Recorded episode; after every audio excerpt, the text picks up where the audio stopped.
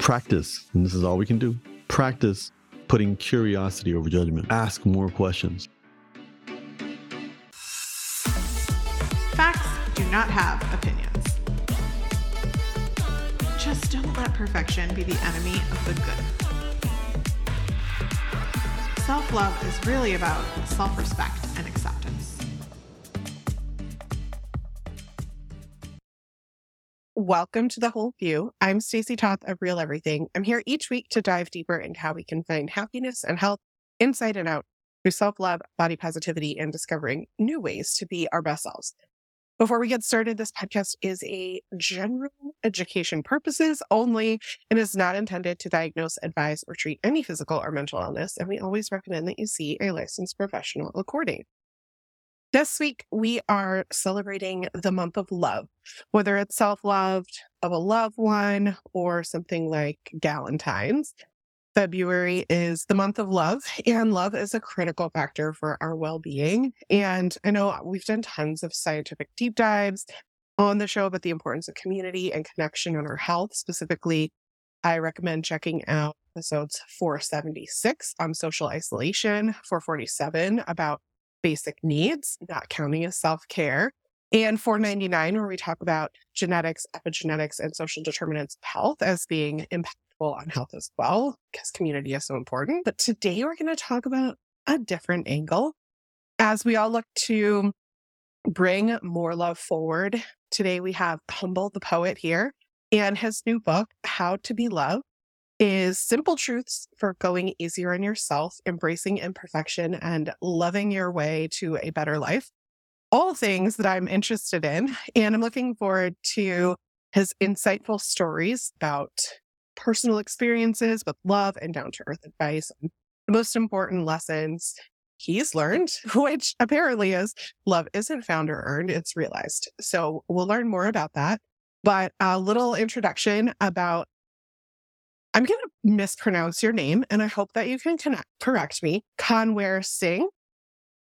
Yes, okay. Everybody, including my siblings, mispronounced my name, so don't worry about it. Okay, how do we pronounce it properly? Kanwer, the W and the V and W get interchanged in Punjabi. So it's Kanwer, the N is nasal. But I grew up in Toronto. People call me Kanwer, or some people call me Kanwer. So the only time I've ever actually heard my name pronounced properly, I'm probably in trouble from my mom. Like a full, when you get like all of your names at once. Yeah. So yeah, mine is when I hear it pronounced properly. That's the only time I'm getting in trouble. And yeah, it was so tricky that my sisters grew up and they couldn't say it. So I have a plethora of nicknames, and so Humble's fine as well. Okay. Well, also you go by Humble the Poet, and our Canadian born rapper, a spoken word artist, poet, international bestselling author, and former elementary school teacher, which I'm sure a lot of listeners weren't expecting after I read all those other things. So I'm excited to explore that. And a little more about you, what you began as reciting spoken word poetry in coffee shops. I wrote this to impress girls, evolved into a creative adventure that has spanned the last 10 years, crossing genres and mediums and all different kinds of things. And previously, your book releases were Unlearn and Things Nobody Can Teach Us, which are international bestsellers. So our listeners can all find all of this out at humblethepoet.com, as well as your social media. We'll give a rundown of all of that at the end, as well as put links in the show notes for you. But I wanted to give a little description of your latest book, because I think it'll be a good intro into you, which is that we all want love. Everything we do is in pursuit of it. But as we count likes on social media and measure our worth by numbers in our bank accounts, we are programmed to see love as something to earn or win. That programming obscures the simple truth that we ourselves are beautiful, infinite, eternal sources of love. Instead of seeking to be loved by the world, we must be love. So for those that aren't familiar with your work, can you please tell us a little bit more about yourself? Yeah, thank you for that amazing intro. Yeah, I'm Toronto born and raised. And yes, I was an elementary school teacher. I loved school so much, I started working in one. And as I became an adult with a job, I started pursuing other avenues after work with the desire to meet women. And performing spoken word in coffee shops became one of them. But that also started this journey of creativity and learning. and realizing one of the reasons I love school is because I love learning, and I love learning new things, and that keeps me feeling like I'm growing and evolving and I'm alive. I'm not on autopilot. And when I got into music, and at some point I didn't have access to equipment, a good friend recommended I focus on what's in my control, which was writing. I could only write at that point, even if I couldn't record what I was writing or film it or whatever. And so I got into the written word, and very quickly I realized that the theme of everything I write is this concept of unlearning. Just realizing, how do we have these ideas? Where do they come from? Why do we have them? Are they serving us? And my first book is called Unlearn for that purpose. And then the second book, Things No One Else Can Teach Us, is for that same kind of concept of us looking inwards for wisdom, us clearing pathways for clarity more so than acquiring things and gaining more from letting go. And in the new book, How to Be Loved, it's the same idea. It's challenging conventional ideas around love, questioning where they came from, whether it's rom-coms, Disney, porn, tradition, religion, whatever, and exploring how much of that has been ingrained into us and who that benefits, who that hurts, and reframing how we can look at love to realize that we're a source of it. And again, we don't have to be or do or accomplish anything to realize love. We just have to clear away a path for it to exist. I love all of that. I also love how smart your friend was to say, you can write. You don't have all this equipment. You could do whatever, but you can write. That was so smart. And yeah, they were literally saying, "Stop making excuses." Love it. Focus on what's in your control, and set yourself up to be in a position where you're not dependent on other people to get the job done. Because with that's going to come inevitable challenges and disappointments. Yeah, I'm curious what you recall is how you first started to go against the grain or conventional wisdom. I heard you say, right? Yeah. I'm a parent. I can see the difference between when I was younger and the beliefs that I held because they impacted me personally or I felt a certain way. And then now seeing it through my own eyes onto my children and seeing how they're affected by some of these same societal standards and not wanting to participate that. I can't imagine being a teacher, being immersed in some of that world and the lessons you might have learned, and what a bridge it would have been to then going to spoken word. And I love that you proudly changed that conventional wisdom, but was there like a particular spark or something that you were able to nurture in that beginning to bring you to the force that you are today? Yeah, I think I remember when I was still in university doing my student teaching, where you volunteer in a classroom and you're the student teacher. And I was doing the first grade. And in Toronto, it was winter and sending the kids out to recess. I said, put on your boots and your snow pants. And then the kids would put on their boots and then try to get the snow pants over the boots and then all fall over. And the teacher being like, look, they take things literally. You have to say, put on your snow pants and then your boots. There's not that you might, as an adult, be able to process the difference and figure out what to put first. And I think it helped me realize that, oh my God, at one point I was an empty vessel, just like these little subhuman, whatever they were at that point, kids. And I think it made me start to question who I was, because I was like, I didn't come out of the box like this. I was taught a lot of things, and it's not nature versus nurture, it's nature and nurture, and how they work together and how your nature and your nurture collide to create who you are. And then that had me thinking about everything, being like, oh, wait, I was taught certain things. Then you start to travel. Now I could afford to go on a bachelor party on a Caribbean island or whatever it may be. Then you start to see people living completely different lives, having completely different priorities, and being like, oh, wait, like, you mean the way I do things isn't the way everybody does things? And the things that I think are important aren't the things that everybody thinks are important?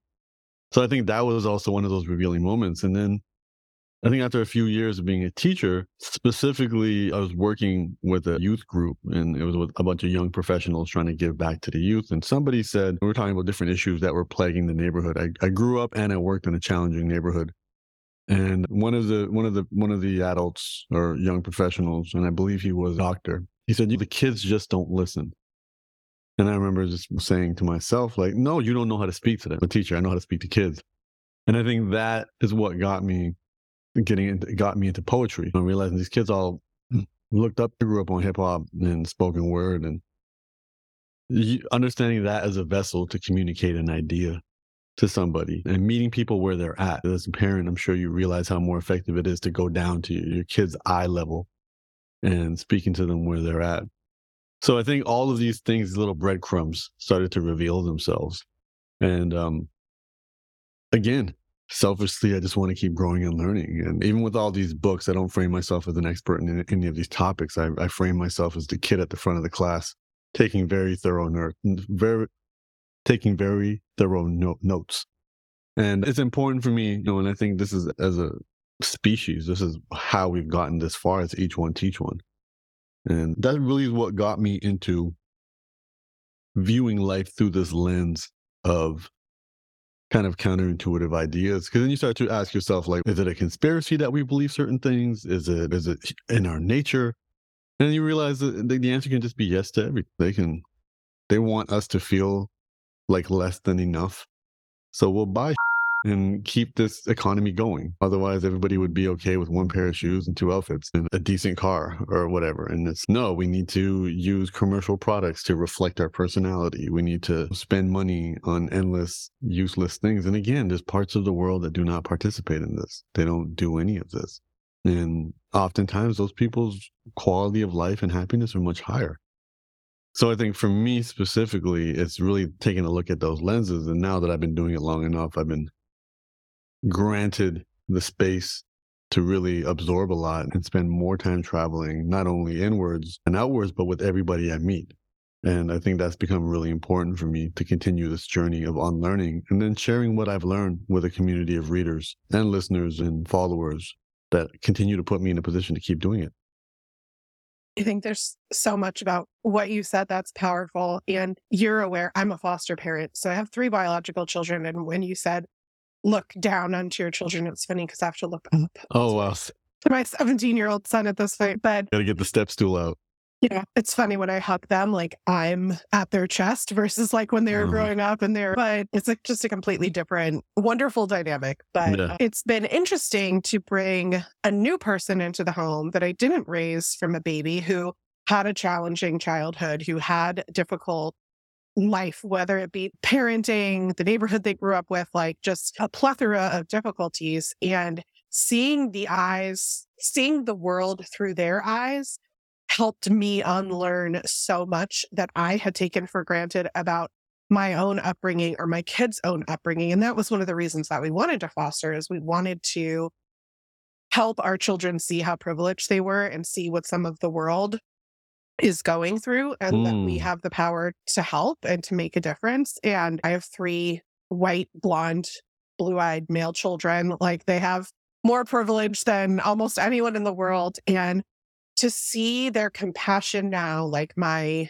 youngest has a passion for helping the people without a home, and he likes to give meals and what can we do this holiday season and like different things like that. And I think, it's like I said, it's interesting to take a step back and think, okay, how can I unlearn some of the things that I learned before and take in some of this new information? And one of the things that's so problematic is that we just live in our own bubbles, right? Like social media, our neighborhoods, all of these things, they're so insular in how our bubbles are. And then it's difficult to try to unlearn or to learn from other people because you're only surrounded with the same belief system that is just constantly pouring in validation to beliefs that, like you said, when you travel or you go somewhere else and you're seeing different things or you're hearing different things, if we're not open to that, we can't continue to grow. And I was going to save it later for the Patreon, but you brought up like this idea of love and happiness by participating in this give back of the world, right? And people being okay with one pair of shoes and a simple car or whatever.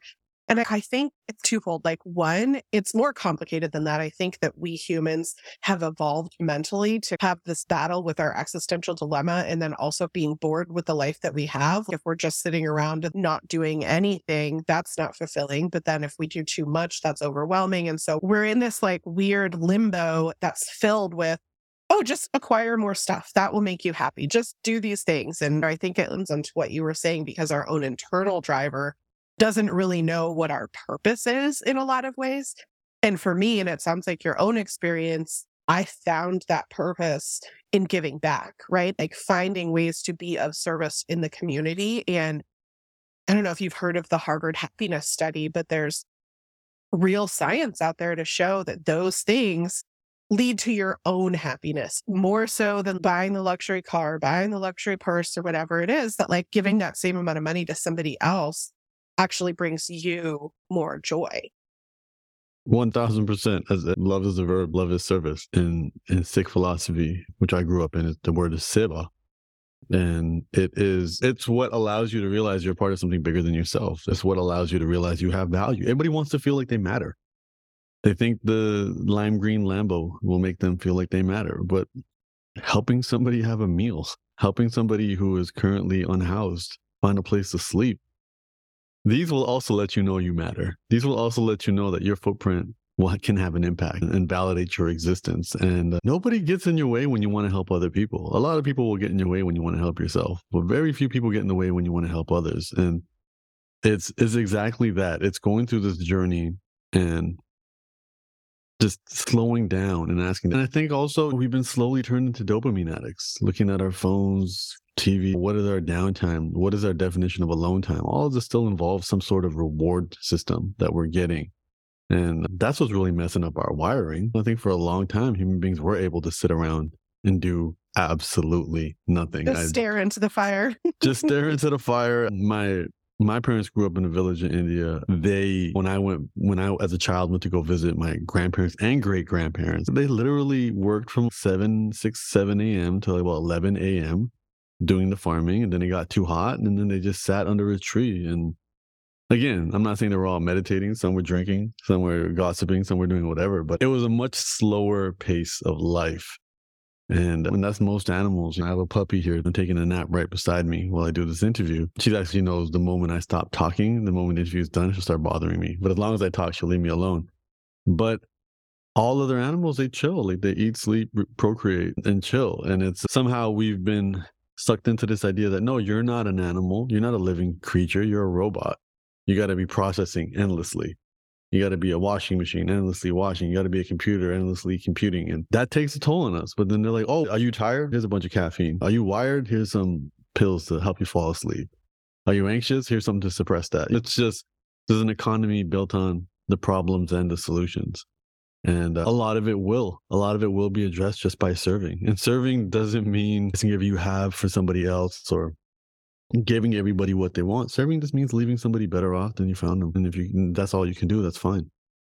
Or even just being compassionate, I think, can feel really helpful for both parties. Like some people just, they want to know that they're heard and seen the way that you were talking about. And if they don't have the green Lamborghini, it can be just as rewarding to be like, I see you. Mm. You're cold. Do you want help? Do you like?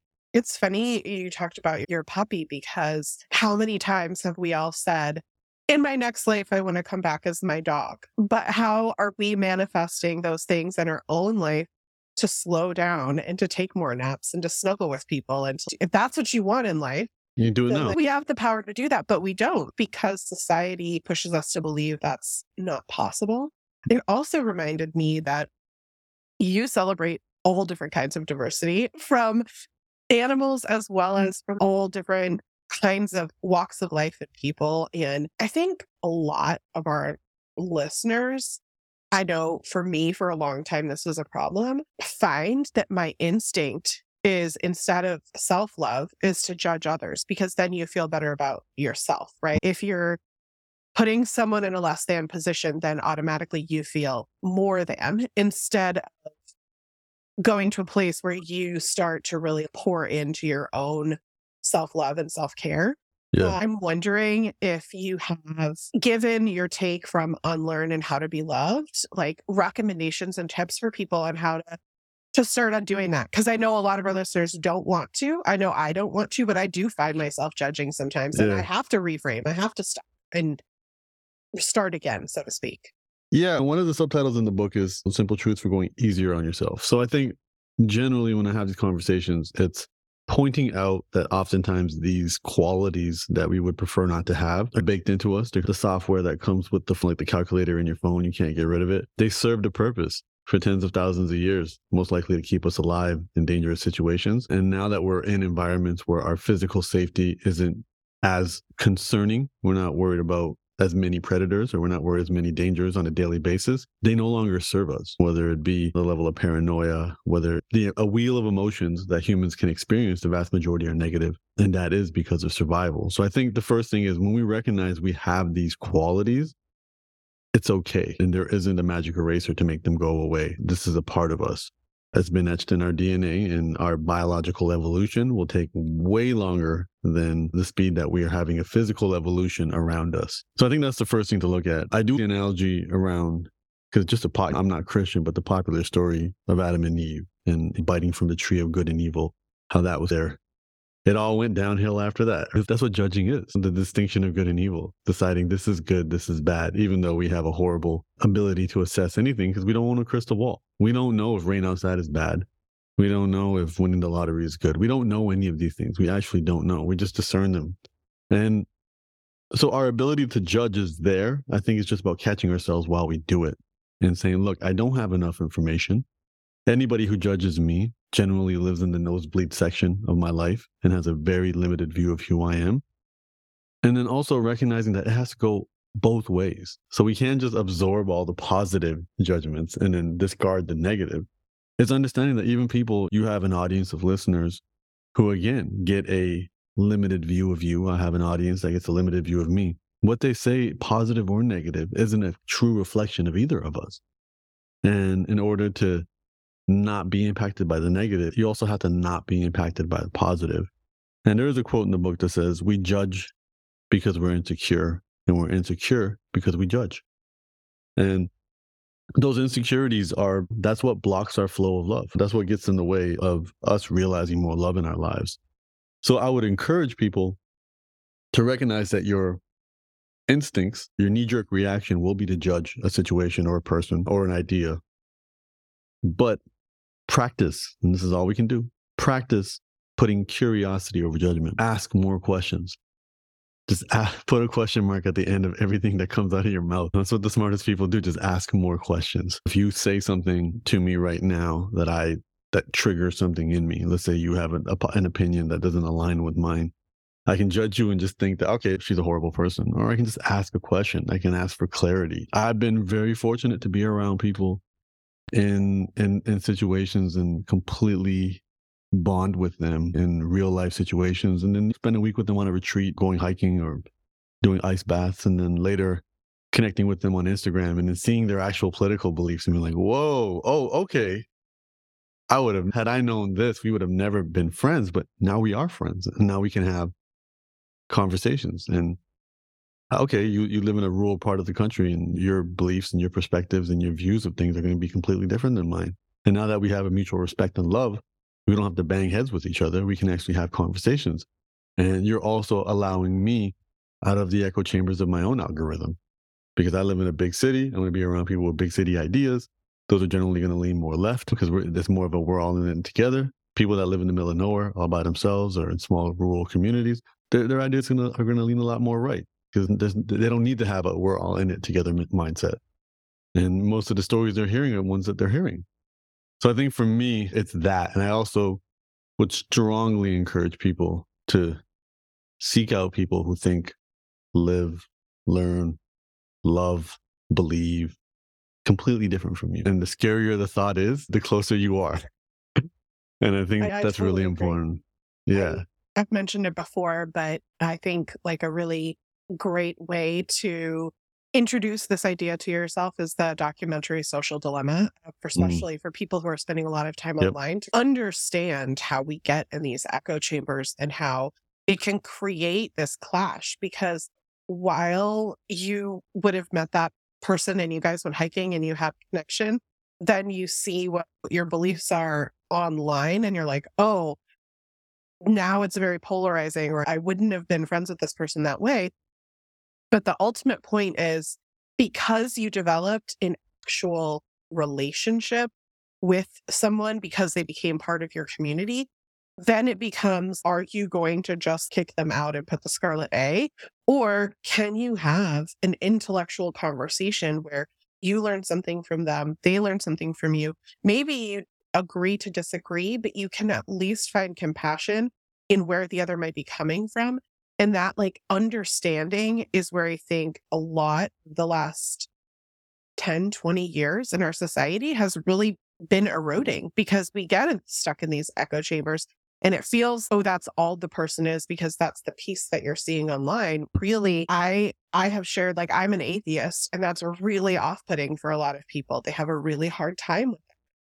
And then I say to them, and I am doing the work that Christians say is the ultimate form to support what their belief is. Like, I am a foster parent. Is there anything more like supportive of those beliefs? Like, the fostering community is largely based in church. And so I go to support groups and I have community and I have all these things of very religious people. And my understanding of what their beliefs would be, or like my expectation of what they would say or do, have been entirely different over the last couple of years than I assumed. Like, I grew up in religion. And so the type of religion and judgment and assumptions that I heard are different than the people who are actually doing the work and see the impacts to community and children, all that kind of stuff. And so now I have a completely different perspective on religion. I don't have the only negative perspective that I had growing up. I had bad experience or whatever. Now I can see that there are people out there who can still be compassionate and doing the right thing and all that kind of stuff, which wouldn't have happened if I wasn't physically making the connection to the community like you were talking about.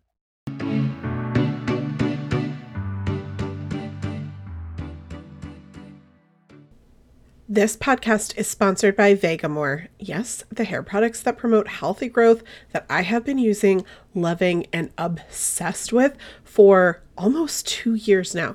I hadn't been able to have healthy hair growth since I was postpartum with Wesley over 12 years ago, but between autoimmune and long haulers, my shedding had gotten out of control. I was seeing huge clumps of hair everywhere, and I know I'm not alone.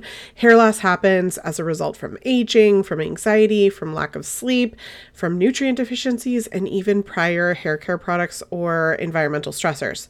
I found Vegamour searching for the cleanest ingredients and proven results, and is the only one that met my standards. Clinically tested to improve density up to 52%. And reduce shedding by 76%. This was huge for me. Like, I could tell within a couple of washes of my hair that my shedding had reduced. 91% of customers say they saw visibly thicker hair with Vegamour in just 3 months. After 15 months, I had the hair of my dreams. I can't tell you, everywhere I go, people are like, oh my gosh, your hair is so long and full. I love their holistic approach to hair health because it uses smart botanicals that promote visibly thicker, fuller, longer looking hair without the use of harmful chemicals. And all of their products are cruelty free and never contain parabens or synthetic fragrance. Seriously, Vegamour has transformed my hair, and they have something for everyone looking to improve their hair health. I personally love the Grow Revitalizing Shampoo and Conditioner Foundation Kit that has a clarifying serum, which is so good to like massage your scalp before you wash your hair, and it activates blood flow and all kinds of good stuff. I also love their dry shampoo. I just took a trip and I literally let Cassie Joy Garcia of Fed and Fit borrow my dry shampoo because I was like, you have got to try this. Trust me, it's the best. And she agreed. It was amazing. And it smells so good, even using just fruit oils. So I personally think that it is worth you checking out, especially because there is no risk when trying, because they have a 90-day money-back guarantee. I put all my favorites for you at Vegamour.com/wholeview, so you can get the hair you have always wanted with Vegamour. Go to Vegamour.com/wholeview to use code WHOLEVIEW to save 20% on your first order. That's Vegamour.com/wholeview, code Whole View to save 20% at Vegamour.com/wholeview.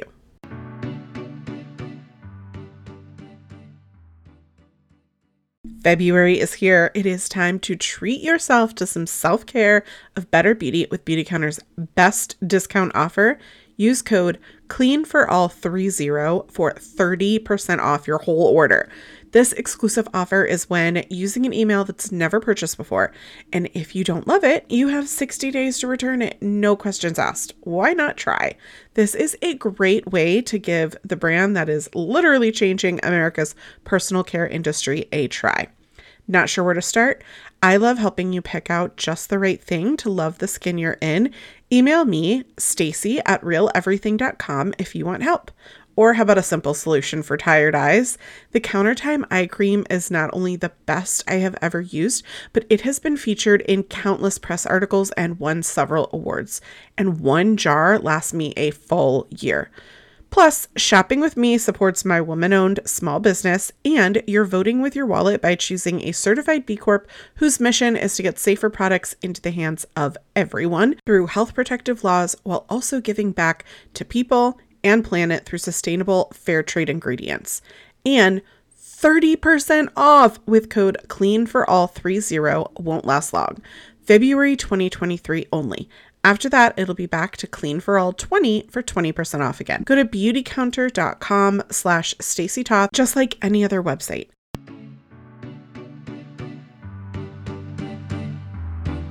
Yeah, and I think it's also just, I think that's a really good way to frame it too, is social media is so reductive. You can only be one. You can be the writer. You can be the podcast host. You could be the atheist. You could be the hardcore Christian. You can be whatever, but you get reduced to these single kind of descriptors. And everybody's much more than that. And I can guarantee you everyone you meet wants a better tomorrow than they had yesterday. They want the best for the people they consider family. They want to feel safe. They want to be hopeful towards something. They want to have fun in their life. That's everybody you ever meet, irrespective of who they voted for, irrespective of who they love, irrespective of their definition of marriage, irrespective of anything. This is what people want. And I think it's also extremely important to understand that there are a lot of entities making a lot of money off of these kind of culture wars that we think that we need to fight. These are very effective distractions from things that actually are impacting us on a day-to-day basis. And if we find ourselves arguing with other people in the working class versus really paying attention to the people who are completely exploiting workers, humans, the environment for their own personal gain with no opportunity to reverse any of that damage, then it really works out. And it really plays on our need, our inherent need for validation and attention. We require that to understand ourselves in small communities. Now we count our likes and our follows and all of that. So, I can spend half a day finding somebody to argue with about abortion, or finding someone to argue with about whether the Little Mermaid can be black. You're finding someone to argue with about pronouns. And then meanwhile, the conversation is about, okay, how many people in this country can pay their bills? And how is the education system designed to keep them down? And how are these laws? Why are there fines for certain things? And why are there two different classes of people in this country? And let's have those conversations. And it's a very challenging thing to have. And why are we worshiping billionaires like they're celebrities? And it's a really interesting thing to look at as distractions. And there's an economy built around it. Now people are watching films and they think they're being activists. I'm like, you're giving money to a corporation. And it's a really interesting game when you start to watch it. And it's really just, even in my own personal experiences, watching individuals participate in these kind of discourses. No one's there to learn. They're very often there to be heard or to be seen. And if you post something on social media tomorrow and everyone's, great episode, great job, and then I just leave not even a horrible comment, I'll just be like, not your best. That's enough for me to get attention from you and attention from your audience. And all of a sudden, and that scratches an itch. I can be seen. What I don't realize is then I have to keep doing that to be seen. Versus the negative attention. Yeah. The negative attention or the attention for being infamous versus the attention somebody might get for being excellent, which it comes simply from repetition. You're excellent in the space of having conversations and hosting podcasts because you have hundreds and hundreds of episodes. It just comes from repetition. You got better. How do we skip the line? To say a bunch of polarizing. But now you're stuck to do that forever. And history has shown us with outrageous artists like Marilyn Manson and Eminem, it doesn't last. You can only be outrageous for so long until people get used to you. So instead, let's just get better. Let's just keep getting better at what we do, because what that'll also do is it'll feed our self-respect. And when we feed our self-respect, we'll spend less time chasing self-esteem, which is what everybody else thinks of us. And that is a core ingredient for realizing more love within. Something you said is that people don't want to learn. They want to, what's the word you used? Be validated. Feel seen. And I think I would challenge you on that. Not that I disagree, but that I do think that people, a lot of people, not everybody, wants to learn, but doesn't know how or doesn't know where to start, or it feels wrong or different because that's not how society has taught them, or that's not the path. And so it's, if a listener is listening to the show, if someone is following you, clearly they want to learn. They want to try to make a difference. It's just a matter of, oftentimes I know it feels like, where do I even start? Like, it's so messed up. It's so ingrained. It's so deep. It's happening so long. Like, our country was founded on these problems, taking property from people, things that we realize now are really wrong. But when I was in elementary school, Columbus Day was Columbus Day. It was not Indigenous Peoples Day. We're breaking the cycle. But it's a lot of work. It's a lot of unlearning. It's a lot of choosing love. It's a lot of choosing a difficult path that sometimes feels really, I don't know, improbable for some people, I would say, to feel like they can embrace that or can do the learning. Or I think what I found in this, we were talking about big city or rural people. I think I say this because I've learned that there are a number of individuals who simply have not had life experience to understand the impacts of their belief, right? So it's like they believe a certain thing because they've never had the life experience to understand somebody else's lived experience, trying to explain to them, this is harmful because X, Y, Z, right? And then if they themselves, for example, I have an LGBTQ child, right? If I had no familiarity and no support of the LGBTQ culture before I had that child, I might not understand the impact. I might not understand how it's dangerous for my trans child to use a public restroom, and that I need to think about where we're going to go on vacation in the country because in some states they're not safe. Yet, once I have that trans child as a parent, I'm immediately going to understand that experience in a different way and begin to be compassionate to those experiences. And I feel like a lot of people, it's not that they don't want to learn. Maybe they haven't had the opportunity or the lived experience. Does that resonate or make sense what I'm trying to say? It does. I think what the lived experience does is it tells you, oh, wait, I don't know something. So I think the best way to measure a smart person, the best way to measure a smart person is to see how often they say, I don't know. That's how you can find a smart person. And the interesting thing is, and again, I was an elementary school teacher. I think the interesting thing, going back to the original kind of conversation that we're having about the learning, is how did we learn anything, right? So let's talk about reading, for example. We were placed into a structured system to learn how to read, and it started with the letters in the alphabet, then the sounds of the letters, then 2-letter words, then 3-letter words, and we slowly worked our way up to be able to read Harry Potter by the time we were like 12, 13, right? So it was like a 10-year journey to get us there that somebody else has systematically wrote out, and we were placed in. We didn't have a choice to go to school. We were placed in school, and every single day there was slow, steady, and hopefully if your teacher was good, fun, repetitious work to get you there.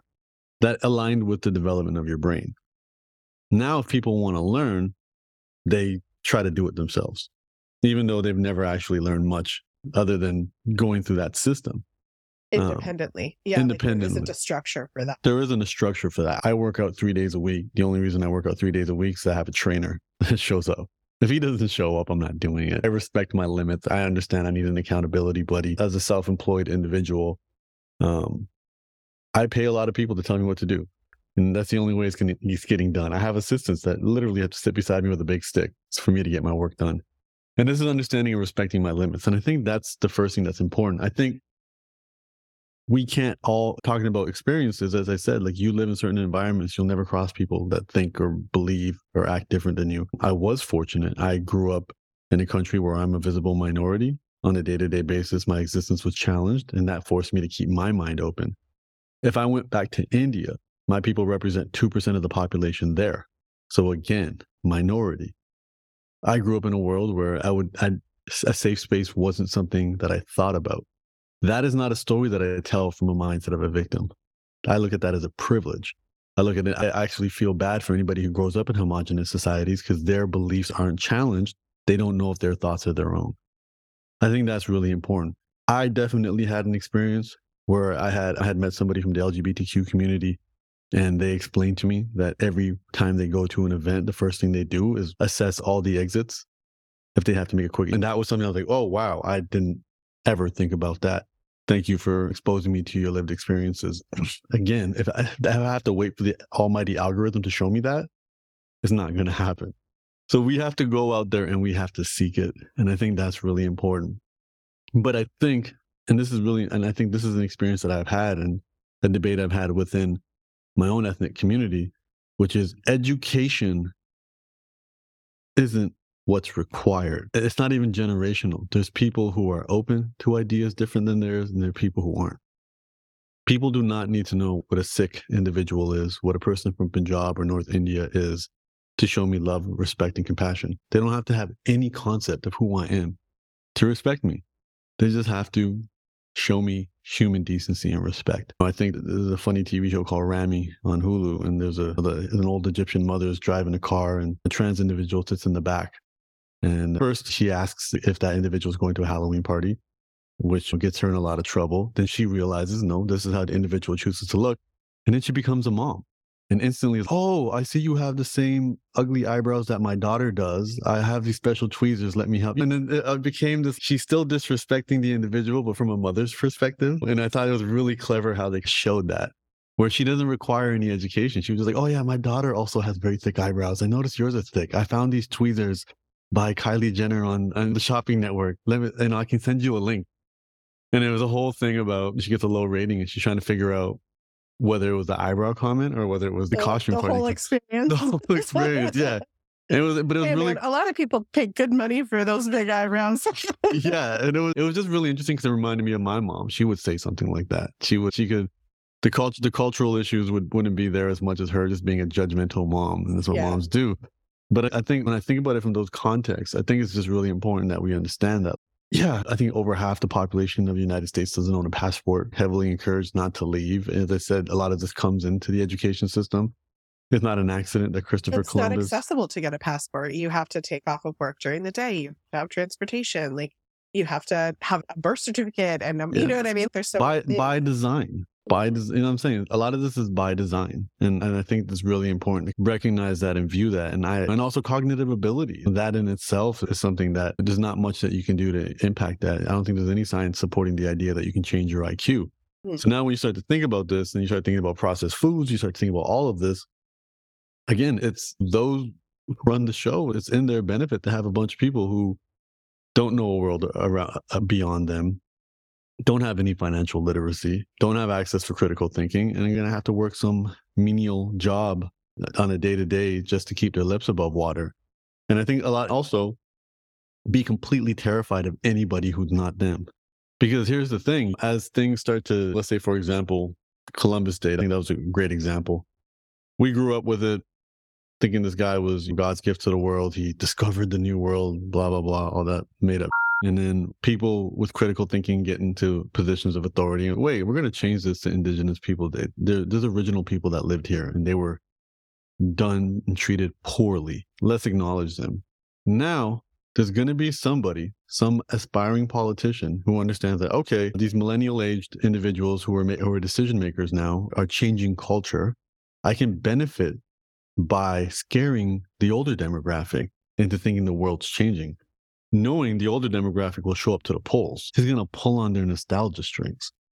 I think some people don't even realize that those nostalgia strings, or it can often happen on the complete opposite side of the spectrum as well, right? People are pulling on strings of things that feel deep within us. And it's our job as individuals to reframe, because it comes into that judgment you originally brought in. It's creating that like knee-jerk reaction. We're making assumptions about what the worst case scenario things will be and our own impact accordingly. Oftentimes we're coming from a place of protection of ourselves or loved ones. Yeah. And then having that knee-jerk reaction versus one of the things that you talk about that I think is really a great topic that I hope becomes conversation and discourse in the general population, which is this idea of sitting with pain or experiencing pain, not to seek it out, but no, because I've helped a traumatized foster child have to overcome a lot of traumas and difficulties in life. We can't just push things down. We can't just ignore. We can't just, in this case, this example, we can't just, no, we're not going to do that. We can't shut down. We can't shut off. We have to sit with things sometimes, even if they're negative, even if our perception of the impact to ourselves is this feels like a problem or this feels like pain. If we don't allow ourselves to accept what's happening, we can't possibly like move through it to get to the other side on how that could have a positive effect on us. Like you said, we don't know that the rain is bad. Without the rain, we have nothing, right? Our world falls apart, right? We can't move through it to see the rainbow. We can't move through it to get on the other side of pain, to be open to another healthy relationship or a loving relationship, or what Indigenous Peoples Day could be for the country in terms of acknowledging where we came from, the impact that we had, and how we can move forward together instead of creating this polarizing friction where we're in our own bubbles all the time. Completely. And I think sitting with pain, like a lot of the things that we do are in the name of avoiding pain. I can give my dog chocolate chip cookies all day and she'll eat them, even at her own expense.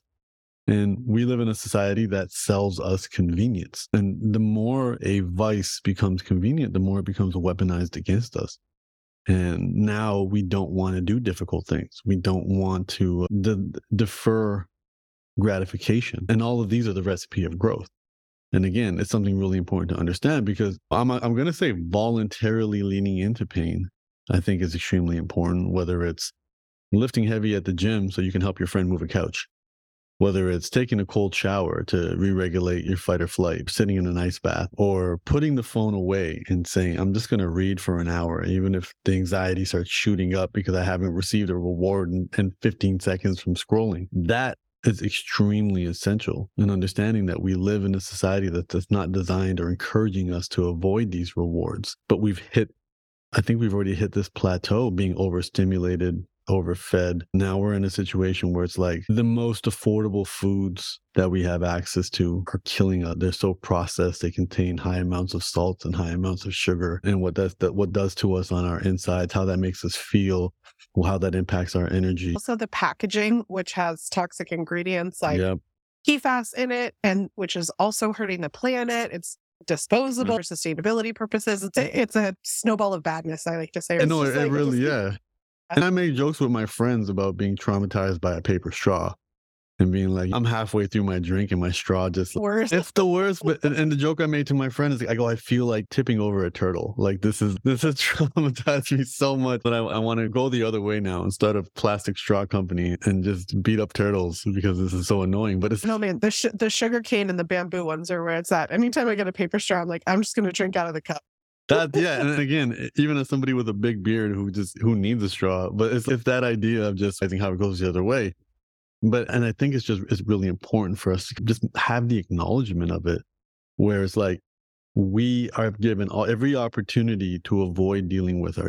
And as you said, you're raising an individual with a lot of trauma and they're not in a position to articulate it, communicate it, realize that it exists. There's adults floating around not realizing that they're still carrying trauma. And my foster kid is 10 times the emotional maturity of most adults because they're doing the work. Right? They're doing the work, yeah. And that's voluntarily in a safe space, revisiting those shadows, diving into them, whether that's journaling them, whether that's talking about them, whether that's screaming it out loud, whatever it may be. And it's just acknowledging that they're there. And I think that's a really important thing. Because even for me, I realized this whole concept of sitting with pain because I was one of those fixers. You came to me with a problem, I started fixing. And I was like, we joke about that being the culture. Men love to fix and women love to express. I was like, no, we don't know how to sit with our pain. You're triggering my pain. I just want you to shut up. So I'm going to fix your problem or convince you that it's not a problem. If I can't fix your problem, I'll start telling you about starving kids in Africa and be like, at least you have it better than them. But the actual goal is for me to just get you to stop triggering my pain. Yep. And then learning that empathy is allowing the pain to be triggered. And then let's just hug it out and cry and just sit with it and experience it, knowing, and everyone listening knows this, none of our emotions last. Not the pleasant ones that we would wish stayed forever, not the horrible ones that we thought would last forever. They don't. They always pass because we are not our emotions. We are what is experiencing the emotions. We're not our thoughts. We are what is experiencing the thoughts. We're not this world. We're what's experiencing the world. Yeah, I love all of them. Okay. I like to always leave our listeners with some positive, actionable suggestions that they can take forward with them to be of service either to others or to work on themselves. I'd love to hear some of your ideas on what someone can do after they're done listening to the show today. If they're inspired, like what is something or some things that people could do to implement some of what we've talked about? The simple yet not obvious truth about self-love is that you can love yourself the way you love other people, right? If you go on my Instagram right now, one of my pinned videos is me in my underwear in front of the mirror, complimenting my body, saying, when is the last time we looked at our bodies without being critical? When was the last time we identified the favorite part of our body? When was the last time we said thank you to this body that has been with us since day zero? This body that has worked around our bad posture, this body that has worked around our poor food habits, this body that has worked around our binge drinking, whatever it may be. When was the last time we just said thank you and not looked at it and said, oh, I wish this would look different. I wish this looked different. And again, I model that because you got to walk the walk. And again, this isn't a book that's going to help you find your soulmate. This is a book that's going to help you realize it doesn't matter either way. Or I'd argue you do find your soulmate in looking in the mirror and treating that person the way you'd want to treat a loved one.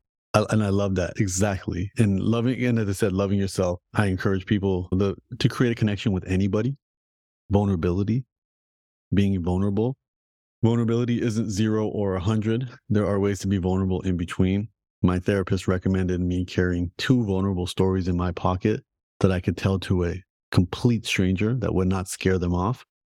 So an example, a vulnerable story I have is about my puppy. This is my second puppy. I had a first dog, lived out his life for 11 years. We had to put him to sleep. I talk about the trauma of that. I talk about not wanting a dog for 10 years after that. I talk about having somebody offer me this puppy and I say no, because I was going to move from Toronto to the States. And then I talk about the few shots of tequila that I took after that and immediately said, I need the dog right now. Where is she? And she's a drunken impulse buy. But then also... there are worse things to have done when you were drunk. Oh, completely. And then talk about the fact that I got her during COVID. So every vet appointment, I dropped her off at the front door. And then once COVID subsided or people's concern for COVID subsided, I took her to the vet. And it was the first time I saw a large metal table since putting my first dog to sleep. And I had a very visceral reaction that I didn't expect. That is a vulnerable story I can share with a stranger and not worry about them running away and judging me. There's ways to be, and that will invite them an opportunity to be vulnerable with me. And that's where real connection is. Being vulnerable with yourself, that can come through the form of journaling. Another one I learned recently, and I don't think it matters what your spiritual beliefs are, prayer. And the reason I say prayer is because prayer is probably, and think about it from the traditional sense, leaning over against your bed with your hands together, whatever. That's the time that you will probably be the most honest about what you are thankful for and the most honest about what you actually want. And that is creating an opportunity for you to be ultra vulnerable, again, out loud with yourself, no matter who you're praying to, whether it's the almighty algorithm, the spaghetti monster in the sky, God, Santa Claus, it doesn't matter. Journey of asking, the journey of saying thank you is creating a level of vulnerability that I think is really important. And I think lastly, in the vein of self-love, as you do more work, you'll start to recognize gaps in your upbringing from those who raised you. Spoiler alert, those that raised you were flawed human beings, as all human beings are. There is an opportunity to go back and say, they messed me up, or there's an opportunity for you to realize, oh, wait, I'm now an adult. I can fill in those gaps myself. I had a friend, such a beautiful story. He took himself to the dollar store and he gave his inner child the shopping spree. And then he said, I walked out of there with $20 worth of chocolate bars. And it was like just this beautiful moment. He just told his inner child to go wild. And I think that filled in a gap because he was raised by a single mother who struggled with addiction. And that was something that he probably never got the opportunity as a kid. And then that created an inner dialogue with him about his inner child stopped worrying about the candy and started asking him about why he was walking so fast or why he was looking both ways every time he crossed the street or whatever. And it was just this beautiful little moment that I thought was just beautiful and just thinking, okay, we can identify the gaps in our upbringing, but now, and there's a chapter in the book that says, loving yourself is being your own nurturing parent. We can hug ourselves. It's called self-havening. You know, we can honor ourselves. We can do a lot.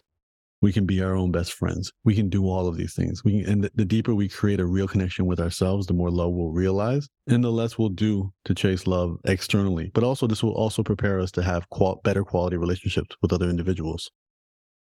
I am glad that you brought up the nurturing parenting perspective. I had that as a topic for us that we didn't get to. And I would encourage listeners to go find The Humble Poet on Instagram. There's a video relatively recent where you talk more about that. And we'll also link to your website and YouTube, but it's all Humble the Poet. So if you're looking for more, and your book, How to Be Loved, is available on Amazon. We'll put a link in the show notes, but I'm assuming it's at local bookstores or other places that people could check out as well. If the book is available everywhere books are sold. So, I know obviously Amazon, Barnes & Noble, if you're in Canada, Indigo, Waterstones in the UK. But please, if you can, support local bookstores. If they have it, they should have it with a major publisher. So I'm hoping it made its rounds. You can always request it. My local bookstore, even if they don't have something, I just ask and then it's in a couple of days. Yeah, and what we did, and we've done this before, we've never followed up to see if it actually worked, is what we ended up doing was we bought a bunch of books and shipped them to independent bookstores as gifts. And said, you sell it at 100% profit or you gift them or do whatever. We just want this to be available in your bookstore. Yeah, so we have a list of prominent independent bookstores in the country that we've done that to.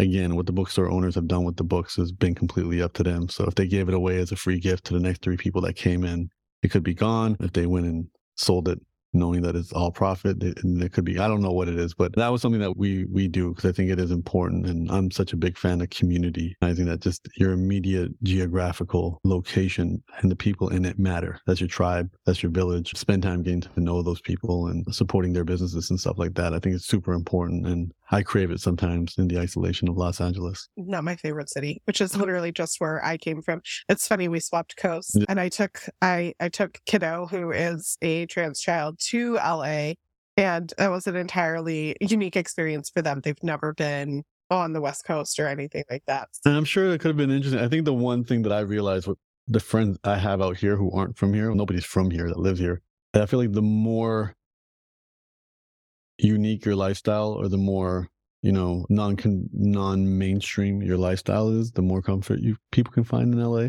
And I feel like sometimes I feel, oh, I'm a lot more mainstream than I realized. Maybe this is why this isn't for me. But a lot of my friends who are in the LGBTQ community, I think initially they love it. They love the acceptance. And then they start to realize, oh, but there are neighborhoods here where we are the majority. And then we have other issues, whether it's challenges finding monogamy or hyper materialism or hyper superficiality. That's the problem that I have with LA. And the phrase that I use, because we had a lot of Ubers, is I just kept saying, there's no substance here. It's all surface level for me. Like it's whether it's the stuff that you have or the superficiality. And we talked about that already, but I've moved past that phase of my life. And now when I see it, it's just so blaringly obvious that I'm like, it's uncomfortable and gross. So yeah. And it's also, this is what this place was made for. I would try to remind myself like that. Like, this place. And I have to remind myself too, like the pressures that people must be under to be on screen all the time and like all the judgment that they're feeling from other people, like a lot of the stuff that we've talked about today and how difficult it is to like fully let go of that when that is your community, you're so steeped in that. But that's why when I'm out there, like I feel it and it feels like a weight on my chest. And I'm just like, I feel good about myself and who I am. And I don't like being in a place where people assume that I don't. Yeah, no, it's a great point. And then at the same time, we're grateful for LA when we turn on Netflix and we just have a lot of popcorn crap to binge to. Referenced a documentary while we were on here. Thank you for doing that. I can't live here, but thank you. Thank you for giving me something to watch during the pandemic. Thanks for taking one for the team. Yeah. Okay, so we'll have more conversation like this over on Patreon and talk about what we really thought. Patreon.com/thewholeview is the best place to ask questions too. If you love the show that we create and produce ourselves, the Patreon's a great way to support the show, but so is just leaving a review, hitting follow or subscribe in whatever app you're listening so that others can find us as well.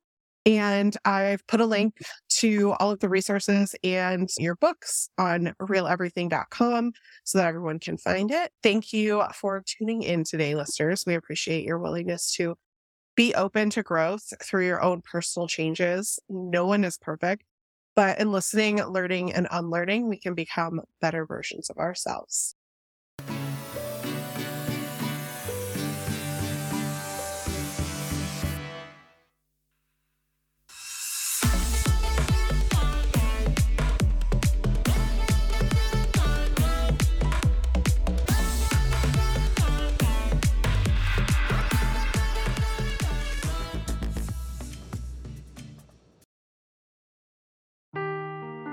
Seeking the truth never gets old. Introducing June's Journey, the free-to-play mobile game that will immerse you in a thrilling murder mystery.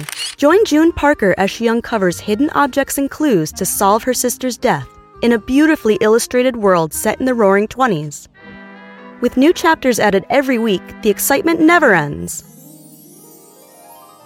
Download June's Journey now on your Android or iOS device, or play on PC through Facebook Games.